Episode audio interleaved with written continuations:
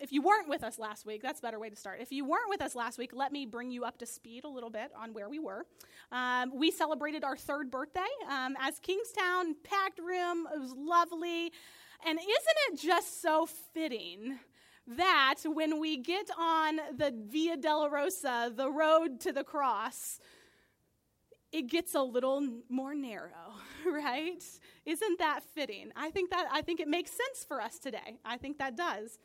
We also began our Lenten series, which is Quit Going to Church. I have challenged you, and we will be talking about this throughout all of Lent, quit going to church. Dennis and I co-preached last week. Dennis is the senior pastor of Aldersgate. We talked about how every week it just feels like the same thing. Y'all get to that in a second. Every week, it just feels like the same thing. We come and we set up, and then every pastor, no matter what church you're from, no matter where you are, you stand at the doorway and you just wait, and you count, and you wonder who's going to show up to church today. Who's going to show up to worship today? And we know that this is our liturgy, and I'm just frankly tired of this liturgy. But you all also have your own liturgy, and I mentioned that. You all are at home scrounging to get to church on time, trying to get over that argument that you went through the night before, or your kid who is sick, or your pet that, you know, who knows what your pet did that day. And so... And you know, I posted two different pictures on Facebook and all about this being daylight savings and spring forward. And this morning there are people commenting on those pictures saying, "Oh, that's me. Oh, totally, that's me. That's totally me." And I wondered, did they see it yesterday, or are they just acting like they just saw it today? I don't know. The reality is, though, that this whole fretting over going to church, this whole fretting, this verbiage of going to church, it feels a whole lot more like we're talking about a store or a spa than it feels like church. As long as what church offers me is what I want church to offer me, as long as what they have, the music, the sermon, the prayers, the people, are what I want, I'll keep going to church. But as soon as it doesn't tickle my fancy anymore, I will stop going to church. I get to vacillate like I do a store. As soon as the cashier at the register treats me with a little bit of nastiness one day, I'm going to post my rating, and I'm out. And I will not return to that store, that spa, that didn't cut my nails just right. That's kind of the way we end up treating the church. And so churches spend millions of dollars and countless strategic hours trying to figure out something cool to make you get into this place. We go to conferences, conference after conference after conference, where somebody who's really good at getting people to go to church stands up and tells us, the rest of the people who aren't good at getting people to church, how we are to do our jobs. This is the grand liturgy of going to church. And I'm tired of it. I'm just kind of sick of it. And so I think, though, that my sickness might have something to do with the fact that I don't think Jesus talks about this at all. I mean, I've read the Bible. I can't remember one time. I've looked. I cannot find a single time where some marketing executive sat down with Jesus and shared with him what website template was going to reach the demographic of his age. I just can't find it. In fact, it seems to me like Jesus is averse to drawing crowds. I mean, what happens when crowds begin to gather? It gets a little uncomfortable. It was a crowd that chose Barabbas.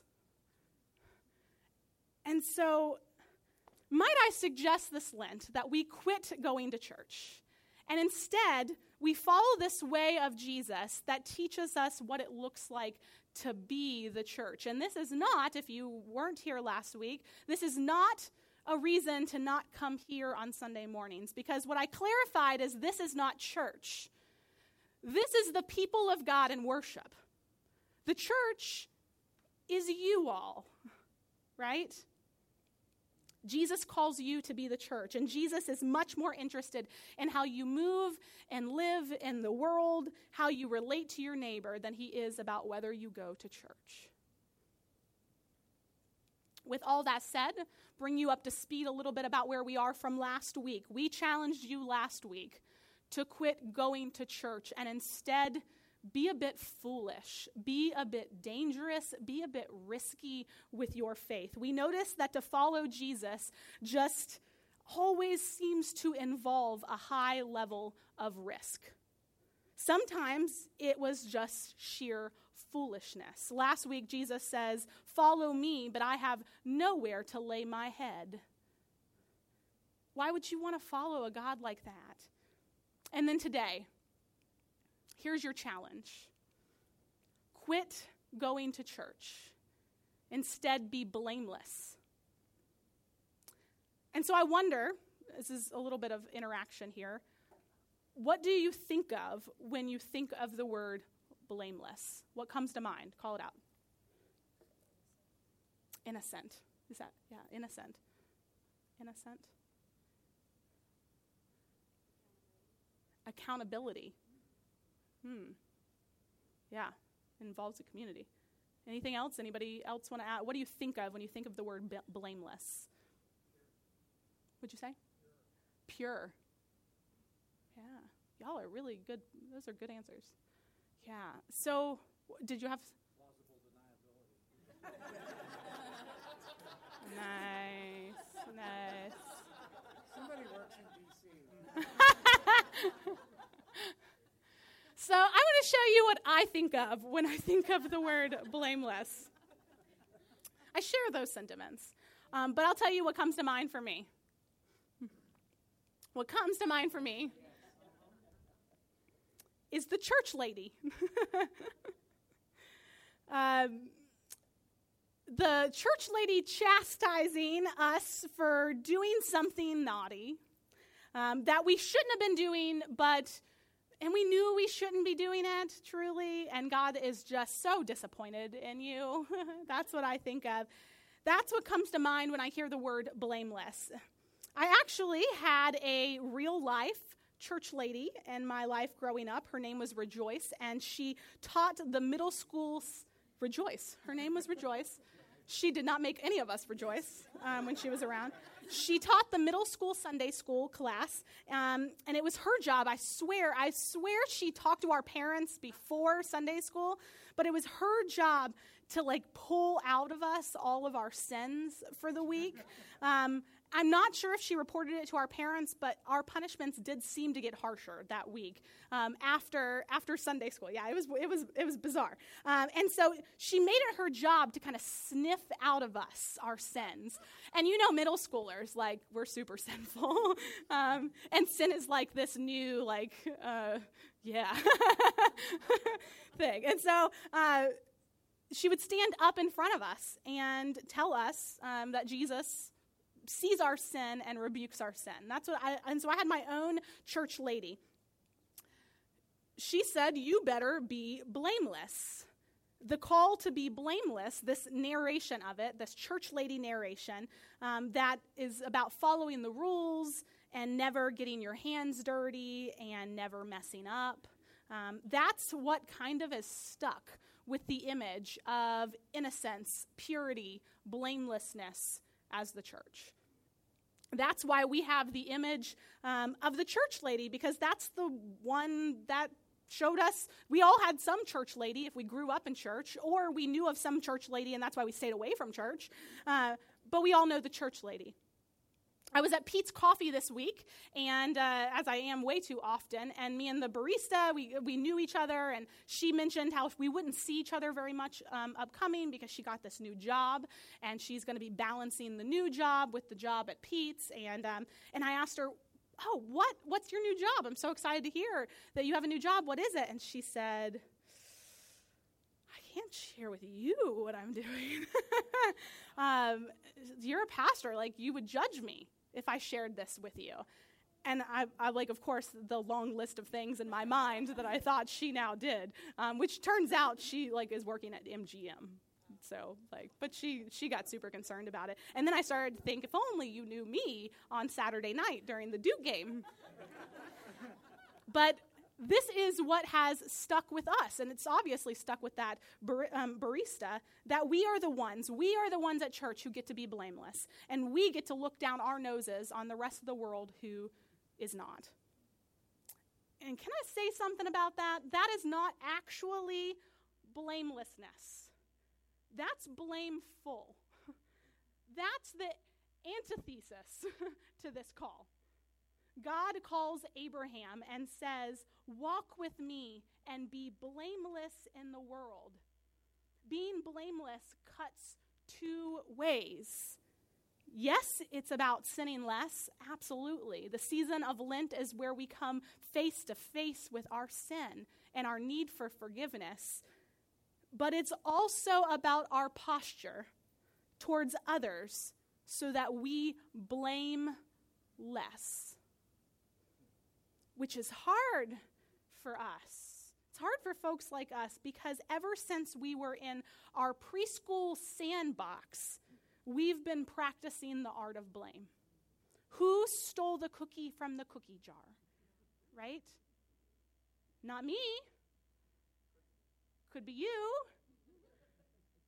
Ever since we were in our preschool sandbox, we have been practicing this ancient art of blame, which actually goes way back to our primordial sandbox, to the first ancestors. And the story goes something like this. They were in the garden. And when the serpent began to blame God for holding back from us the best that God had, that was the accusation. So we take a bite. And then the other half takes a bite. And then God shows up, and what starts happening? Blame starts getting thrown all over the place. Well, the serpent made me do it. Well, Eve made me do it. And from that point on, the blame game leads to further and further and further brokenness. The children of Adam and Eve, Cain and Abel, Cain blames Abel for being his parents' favorite child, and fratricide just breaks into the creation story, and we just see it propel from there. The story seems to be that at the heart of most of our issues is the notion of blame. Scripture even has a word for it. And those of you who are at our Job Bible study on Wednesday will know what I'm talking about. Anybody want to guess what that word is? That word for the blamer. Right? Scripture says that this is satanic activity. Blaming is satanic activity. Satan, the word Satan, the accuser. Whenever blame starts being thrown around, Satan is not far away. And we're walking on a path that leads to brokenness. Be blameless, God says. I sit down with a couple at Panera whose marriage is on the rocks. And you know it's all his fault. You know it is, if he would only just open up every once in a while. And then everything would be fine. But you know, it's actually her fault, because if she wasn't so damn judgmental, maybe he'd open up every once in a while, right? And now we're starting to sound like his parents. Goodness, this is what we heard all during Christmas. Well, at least my parents loved each other enough to argue from time to time. If you ever run into me at a coffee shop and my head is just going like a Wimbledon match, you know I am in marital counseling. And I have only—I mean, I still to this day can't believe that God has given me the ability to counsel anyone. But it's—but let's call that not the kingdom of God, that blame game. We are, God help us, in the first 100 days of a new presidential administration, and we're watching everyone blame everyone. If only we hadn't inherited such a mess. If only the Democratic Party had a candidate that wasn't so establishment stale. If only the Republican Party had stopped this train, had done something sooner. If only the evangelicals were just a little bit more evangelical, right? If only the Democrats cared as much about freedom and order as they do about justice. And the Democrats blame the Republicans for everything that's wrong, and the Republicans blame the Democrats for everything that's wrong, and the Libertarians blame everyone for everything that's wrong. And let's just call that not the kingdom of God. You know, this blame can take shape in a little town and can take it over. You probably have heard of this town before. It's a little town called Bethlehem. It's in the West Bank.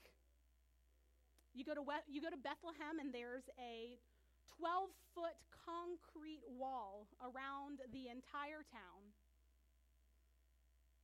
It's in the West Bank, so you know the Palestinians are primarily the people who live there. They didn't build this wall. The Israelis built this wall, and there's one road going in and out of Bethlehem. And behind the wall, literally, people are starving for food. Everything that goes in and out of Bethlehem is perused and combed over by armed Israeli guards. I mean, it's the Palestinians' fault, right? If they weren't blowing themselves up, they wouldn't have to watch over them so hard, right? Well, I mean, it's Israel's fault if they weren't clamping down so hard on the Palestinians, they wouldn't be blowing themselves up. Back and forth, the blame continues in the Middle East. It's just like your kindergarten sandbox with deadly consequences. Scripture says that whenever we enter into this kind of activity, it is satanic. Throwing blame around at everyone else, we're walking a road that leads to death. The good news is that we are a part of the church. And we do this kinky thing called confession. Every week we, the people of God, get together and we do this really weird thing where we confess. We no longer point the finger. We just stop and we say, it's us. We're the broken ones. I'm broken. You're broken. We all need grace. It takes a Christian to talk like G.K. Chesterton. A London newspaper puts out this call for anyone to write into their newspaper answering this question, what's wrong with the world? And he wrote in. G.K. Chesterton, a Christian thinker, wrote in and he said, "Dear sirs, I am. Sincerely, G.K. Chesterton." Now it takes somebody who is a part of a movement called church, who's got this practice of confession to be able to do that. Jesus sends his disciples out. In today's passage, he sends his disciples out having taught them this rhythm of confession and repentance and forgiveness, which we did today. Did you notice what we did up front? Jesus sends out his disciples to do this, and they come back and they say, "You won't believe what happened, Jesus. Reconciliation just started bursting out. We saw demonic, satanic forces being cast out of people. Things that divided people forever just sort of fell down." And Jesus says this really unusual phrase, "Yeah, I saw Satan fall like lightning." That's what happens when people stop going to church, which is really convenient, by the way, because then you can just blame whoever caused you to not go to church, right? Why your spirituality doesn't work for you. The sermon's never quite right. The prayers are too long. The band, ugh.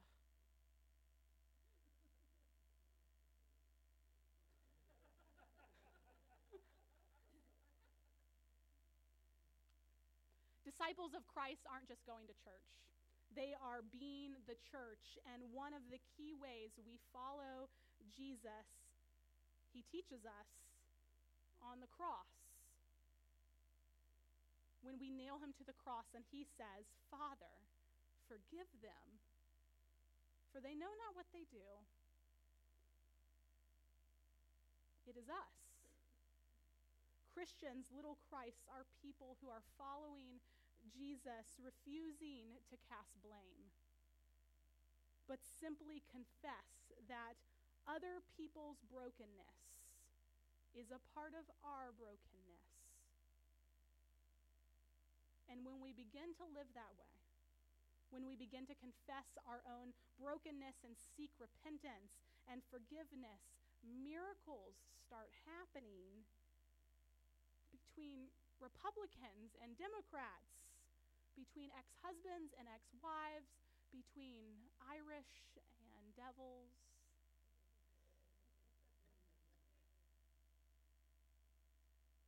Between us and God, and us and our neighbor. Stop going to church, folks.